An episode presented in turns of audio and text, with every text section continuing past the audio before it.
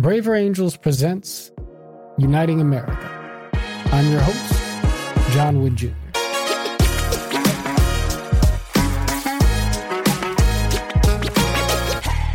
From July 5th to July 8th, Braver Angels, America's largest grassroots bipartisan organization dedicated to the work of political depolarization, and all that really means is bringing people together across the political divide.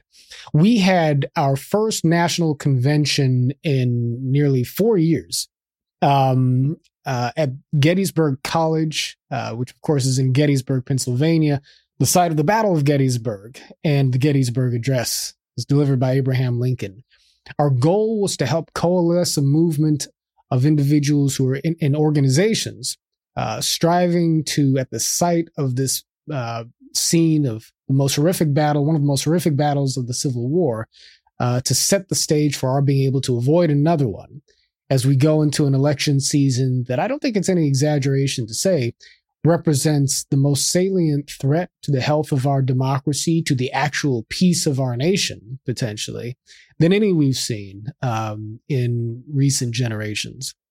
So you may or may not agree with that, but in this gathering, uh, we set about to chart a path uh, and a vision for how it is we can bring the American people together across communities and institutions, working with people in the academy, uh, in art, in culture, in government, at every level of society.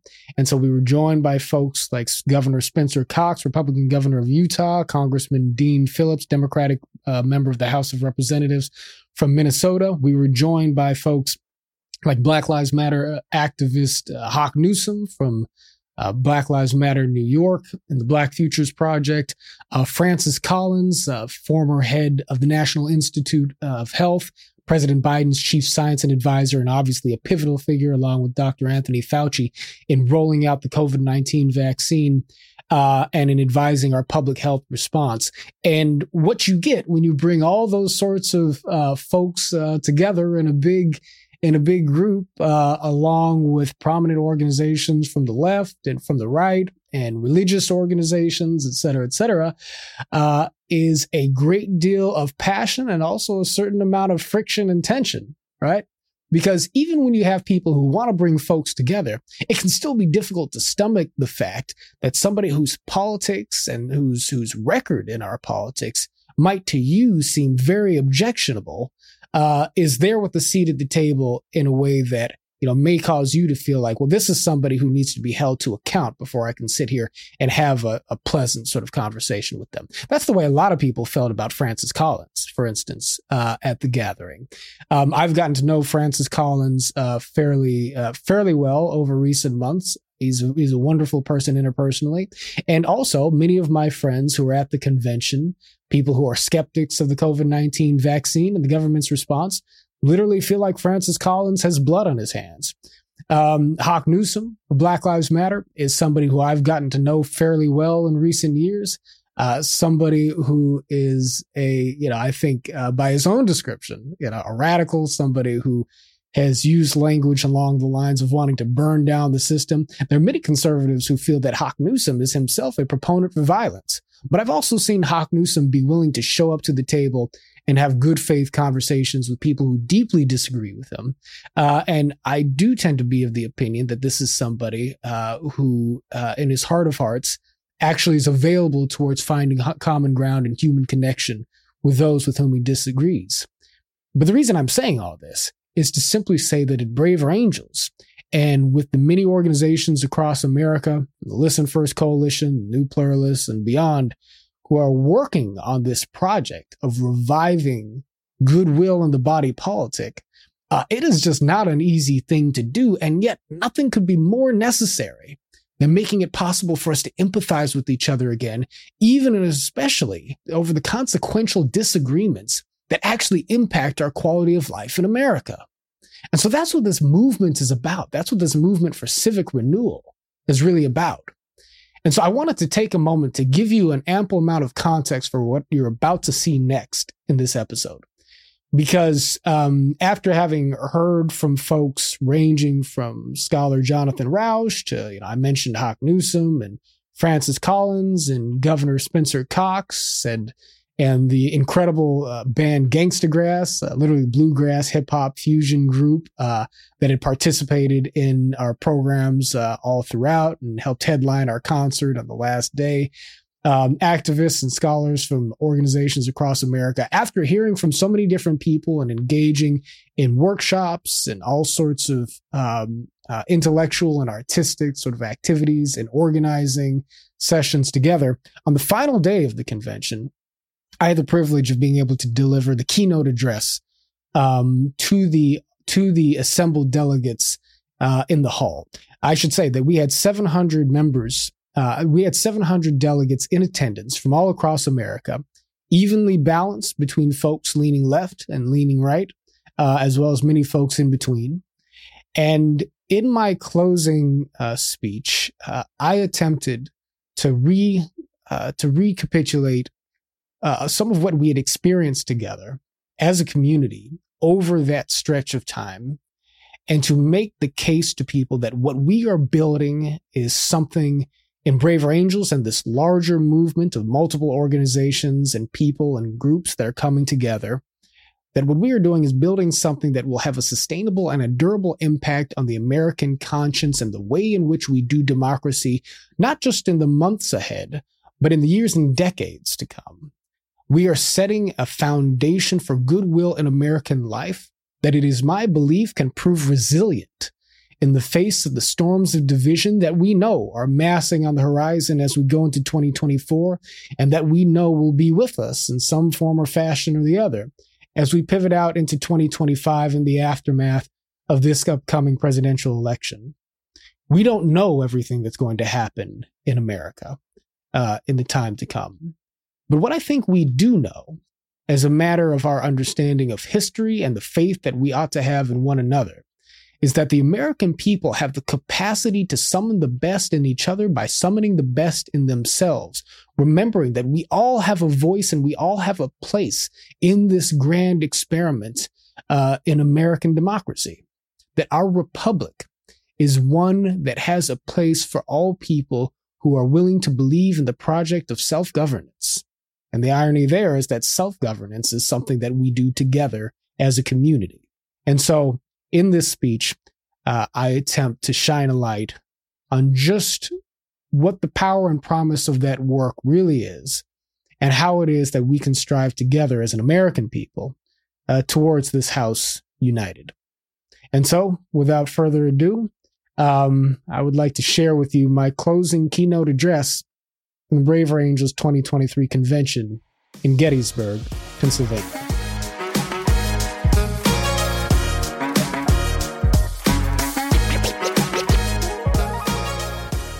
It's important to, to remember this is a young country with the world's oldest constitution, oldest written constitution, but we are a young nation, right?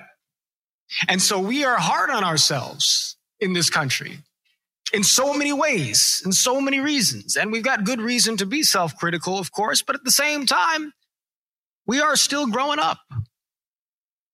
And there's nothing wrong with embracing the growing pains of life, whether as individuals or as nations.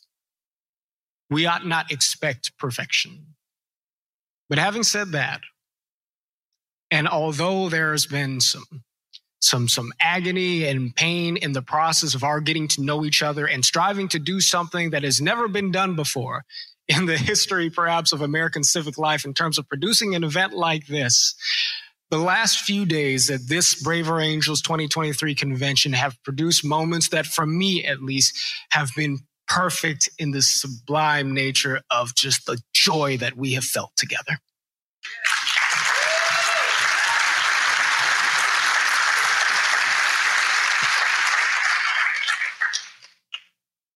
So, as I stand here, you know, it, it occurs to me that this day for me is a long time coming.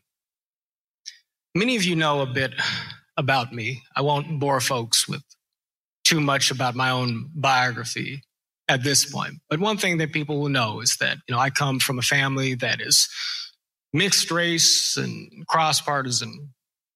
And that is also differentiated by class in a very stark sort of way. I grew up in a community that was deeply multicultural, deeply diverse, uh, where I had to find myself as a person who was black and white, grew up in Los Angeles, an urban community, uh, but would travel back and forth to uh, my grandparents' wealthy home, who received a great deal of Southern nostalgia and Southernness in his identity and lingo. I you know, found myself walking around LA and, you know, people asking me, you know, where can I find uh, directions to, you know, to the, uh, uh, to the, to the gas station up the street. And I said, we just head up over yonder here, you know, you know, hook a right at the McDonald's and I reckon you'll find it okay. And so people say, okay, where the hell are you from? And, uh, you know, one of the, at some point I looked up and, and remembered that, oh, I guess I'm a bit of a Tennessean by, uh, by, um, by association, right? which is just another way of saying that, um, you know, being coastal, being urban, being black, being white, being in a sense left and right, because Democrats and Republicans are just mom and dad for me. That's just another way of saying I'm an American, right? Because we are all of us each other. And in this sense, you know, because all of these streams of the American experience go into making me, I am all of you, and all of you are me. That sounds Pollyannish. But the reality of the situation is this the youngness of America. And the reason we need to have some grace and patience for ourselves lies in the fact that even when you dig down deep beneath the idea of the United States of America as a project of self governance, it is also a project of forming, of forming a family across the bitter divides of philosophical differences and the great chasms in our religious convictions and our geographic places of origin, our various ancestral nationalities, to come to a place where, in a deep commitment to freedom, liberty, and justice, but also love and goodwill for one another, we can look at somebody who does not look like us, does not think like us, does not believe like us, and say, that person is an American, that person is my neighbor, that person is my friend, that person is my brother or sister we are family. E pluribus unum. We are one.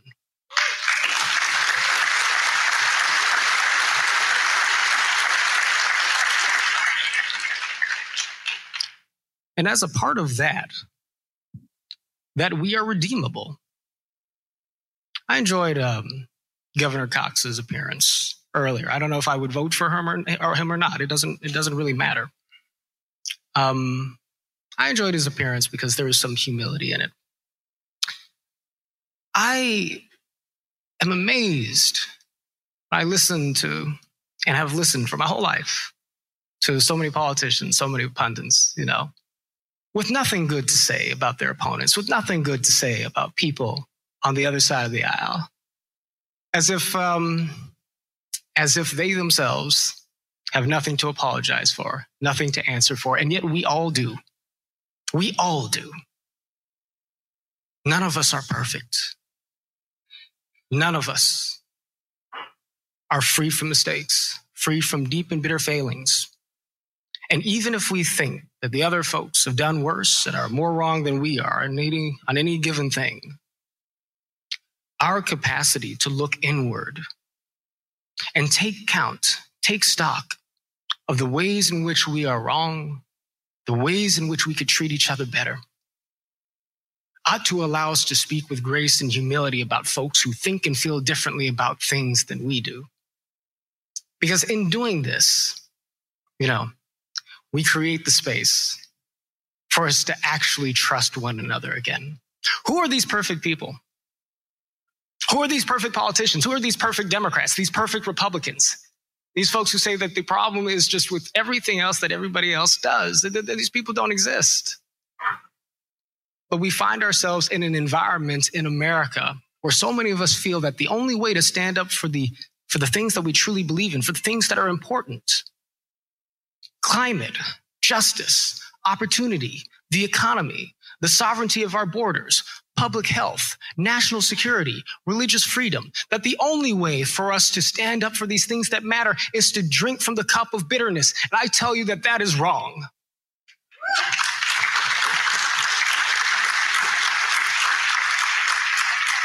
But it's not wrong just because I'm saying it. It's wrong because we here in this hall, and if we look at the greater arc of American history, can see the coming together of the American people across lines of difference in ways that show us that we have it within us, you know, to, to treat each other better, better than we do, while still advocating for the things that are true.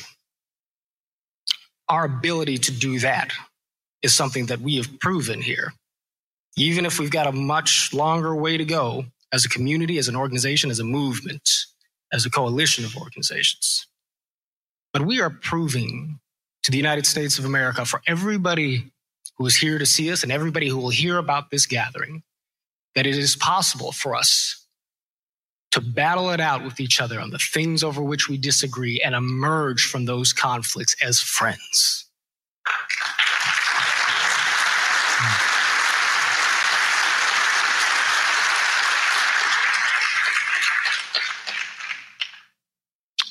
And so I want to point out that the work that we're doing, it is hard, y'all. You know, it is hard. And sometimes, you know, one thing that happens is we get so joyful, we get so happy about things, you know, that sometimes some people might have a difficult time feeling like, well, I, am feeling a little uncomfortable or a little uneasy about something, or I actually, you know, I like what this is, but I didn't feel good about that. I'm not sure I agree with this. And I'm afraid to say it because other people are having such a good time.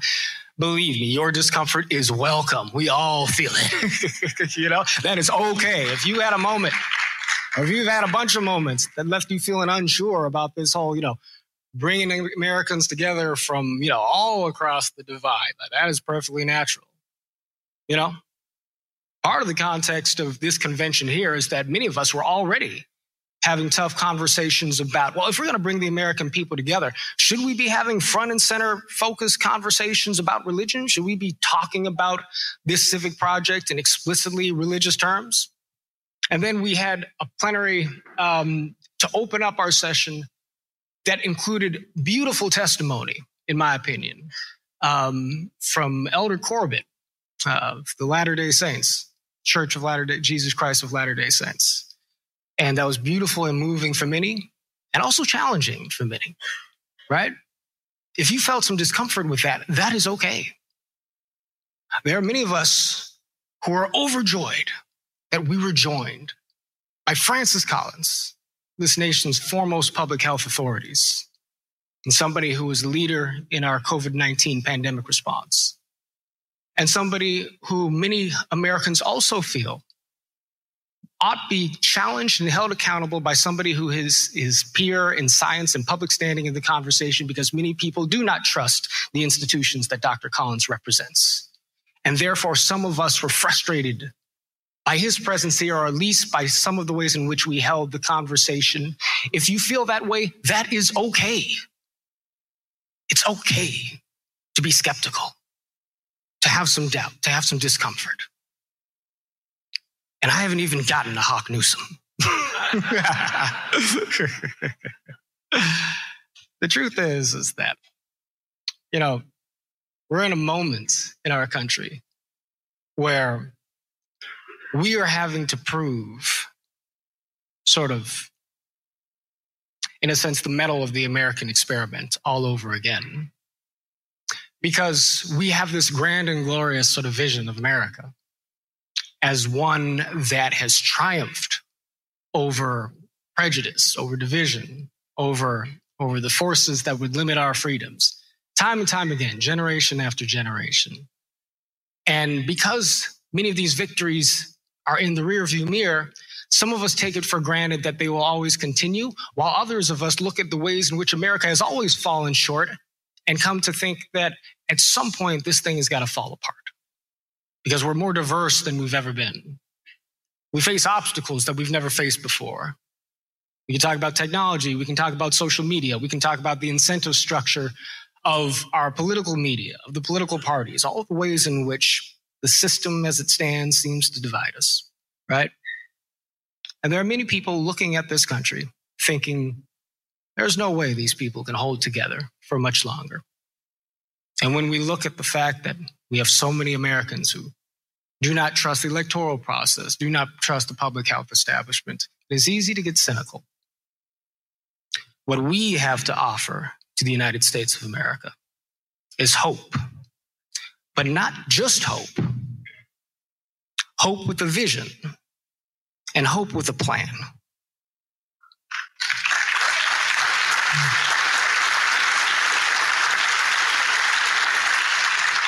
There are a lot of people who don't know a lot about Braver Angels who think that all we do is talk. Talking is just where it begins, y'all. Talking is just where it begins. It didn't happen on accident. It didn't happen automatically that we were able to build a network of volunteers that spans all 50 states a community that traverses the United States of America geographically and demographically, a community and a leadership that is evenly bipartisan, red and blue, that is making a deep and indelible difference in the culture of college campuses, that's introducing a way of thinking about our politics in the press, in the digital media, in local communities, in ways that expand our sense of what is possible in this society, in this democracy. That didn't happen by accident. It didn't happen with a lot of money, but it happened with a lot of people who believed.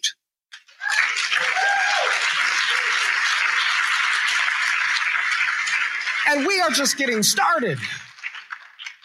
We cannot articulate the things that we know altogether. I mean, you can listen to me get up here and pontificate and use highfalutin words, and people say, John, you talk too long. I'll be like, I know, you're right. But we're trying to figure out how to say the things, how to say the things that we're feeling here because we're trying to do something that has never really been done to build a movement based on disagreement, but on the deeper common bonds of goodwill that link us. This really is about love, but love is idealistic and it is practical because we cannot have a democracy if we do not love each other.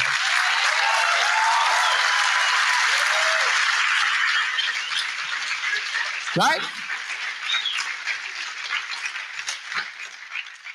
I'm not that naive, y'all. I know it may seem like it sometimes, but I'm not. Love is the only thing that holds my family together. Because to be honest, we don't agree on much. my mom and dad split uh, early in my in my childhood, but even if it's from a difference distance, they still got love for each other me and my wife are from the same generation. We are from, you know, we're both both African American, but we come from distinctly different backgrounds and we disagree on a whole lot. But we are raising a family with three beautiful children. We are doing that through love. But love makes us take the time to understand one another, even when it's hard.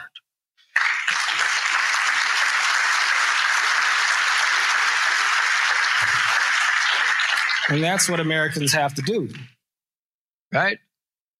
See, the thing is, is that we have to have a lot of empathy for folks who are locked in the culture wars, I believe.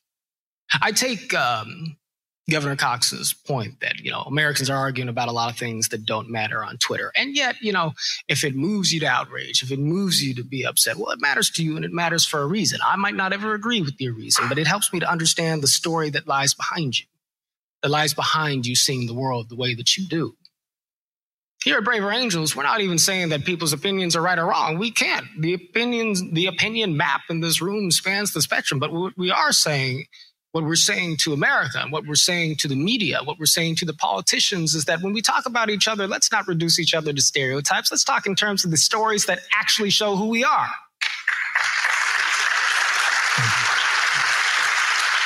Because our leaders ought to be doing that. They ought to be doing that, but that's okay because even if they don't, we will. So, with this civic renewal movement, it gives we the people the opportunity to take the first step in showing the better angels of our nature. And as we build these relationships of trust with each other, we create the space to challenge one another in a way that allows us to eventually get to the point of truth because despite what people may say, truth matters at Braver Angels.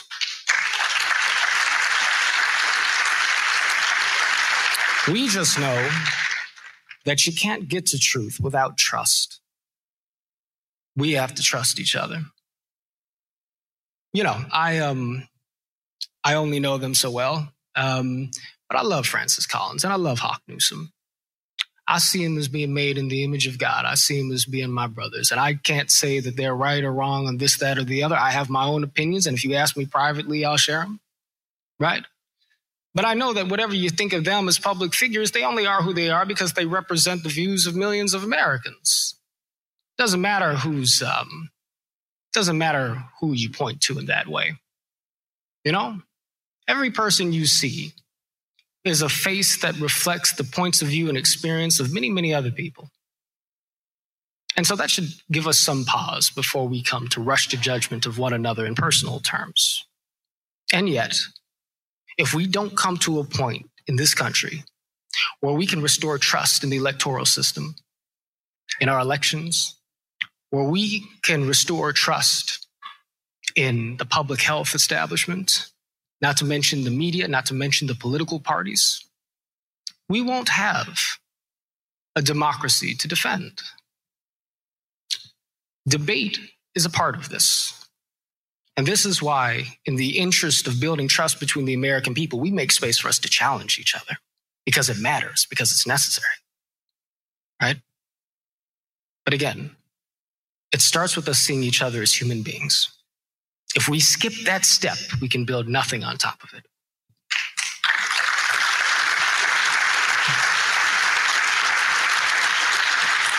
Now, it's worth saying that, you know, it might seem like I'm up here talking big game. That's my job. I really do believe that Braver Angels can change America for the better in a way that delivers us to a greater future, in part by hearkening back on the best things from our past, that we can do this together. But even though this hall is mostly full, and even though we had a jam packed convention, 700 people, 12,000 members, 2,500 active volunteers. Yeah, maybe we've got, you know, maybe we've got 85, 90 college campuses. Maybe we've got 100 local alliances. You know, maybe we've got a good thing going. Yes, yes, absolutely. It's wonderful. But this is a country of 300 some odd million people. And you might think, well, God, isn't this just a drop in the bucket compared to that? You know, Here's the thing people have a sense of social change as being something that only matters if it's loud and explosive and gets people mobilized by the millions overnight in anger and in outrage, shouting loud and drowning people out, right? And sometimes social movements are like that, of course. That's a fantastic thing. We are few, but we are mighty. And the movement that we are building is one that I do believe will reach many, many, and many more. But it's also worth reckoning with the fact that we are building something that will endure over time. A movement isn't just a landslide or a rock slide. It's also taking a small seedling, nurturing it with love and grace, with light and water, watching it sprout up into a sapling before it becomes a mighty oak something that can withstand the winds and the rains of hatred and vitriol and prejudice and bitterness something that can be a refuge for people in the storm when we lose trust in the institutions around us, when we feel that the prevailing narratives in our society don't see us, don't acknowledge our humanity, when we feel that there's no place to turn. There are some Americans who are building something that is giving space for people to show up and be their full selves, to talk about the issues that matter and to innovate solutions that can actually work. This is slow, durable, disciplined work. It starts with modesty, with humility, with a small seed and sapling, but it'll grow grow into a mighty oak that America will see. And if you believe in it, it'll be visible from a distance and it will make the difference in the United States of America. Because of you. Because of you. Because you had the courage to believe that there was something redeemable in the person that you disagreed with because you had the courage to look at the person who has a different bumper sticker than you, a different t-shirt than you, your mother, or your father, or a stranger who you hardly ever knew anything about before, but you knew that there was something in that person that wasn't any different from you, and therefore they were worth talking to.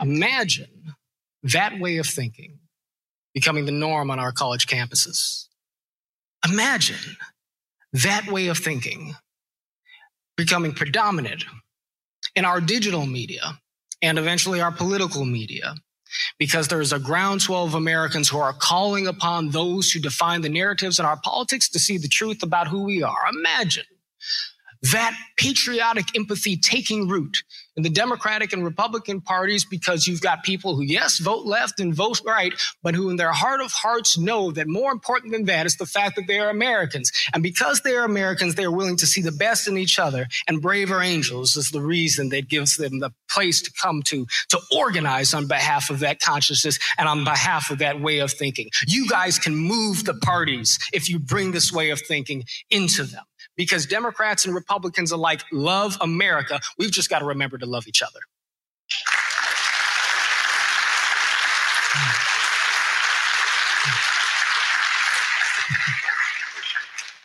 You know, I am, um, I am just honored, really, and inspired to be with all of you. I've served as Braver Angels National Ambassador for five years or so. And I look forward to being a part of this community, being a part of this family for 50 more.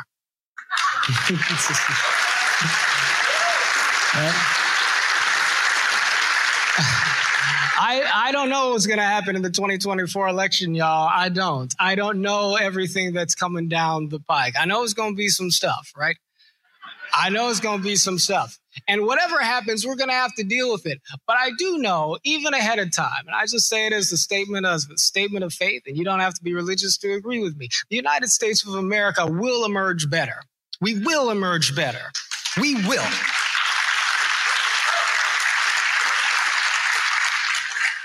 We will emerge better because the antibodies of grace and goodwill are circulating through the bloodstream of the body politic. And you see that here. Again, this is not an accident, you know. And 50 years from now, I expect to see thriving alliances all around the country, all around the country, holding gatherings like this, not just in one city in America every year, but in every state across America every year, potentially. I expect to see thriving communities of folks doing what the good people at Bridge USA, the vanguard, the Gen Z vanguard of the civic renewal movement, are doing day after day, although with dozens of students, hundreds of students, thousands and 10,000 of students across America, until we get to the point to where it's just normal to talk to people you disagree with because that's what it means to be an American.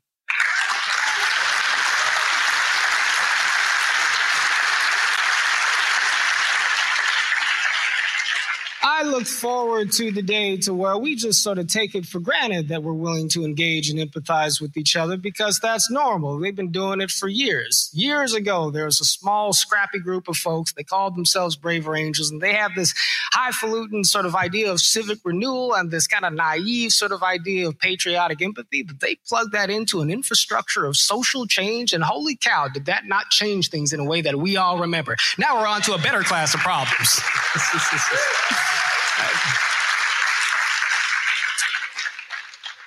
So don't underestimate your own power. Because, you know, leave me yeah, when I say, as we stand in this place where so much blood was spilled, in a moment in time where you could have easily imagined that the American experiment was at a bitter and a devastating end. That was 160 years ago. 100 years after that, a man with a prophetic voice led a march on Washington where he called the American people to see the best in, in the shadow of that, that great American, to see a path towards the glittering daybreak of freedom and justice and equality, leading us towards this vision of what American can be from the wellspring of love deep within his heart and the heart of a movement of people who believed that love was a power that could transform the hearts of the prejudice, of the ignorant, of those who had been fed a false narrative about their humanity, because that was what it meant to honor the true legacy of this nation's founding, because this was a country and this is a country founded on the idea that all men are created equal. And they had only to remind us of the inheritance that we have to tap back into that conscience, to make it a reality a hundred years after the Emancipation Proclamation was proclaimed. Justice was overdue, but justice would not be denied.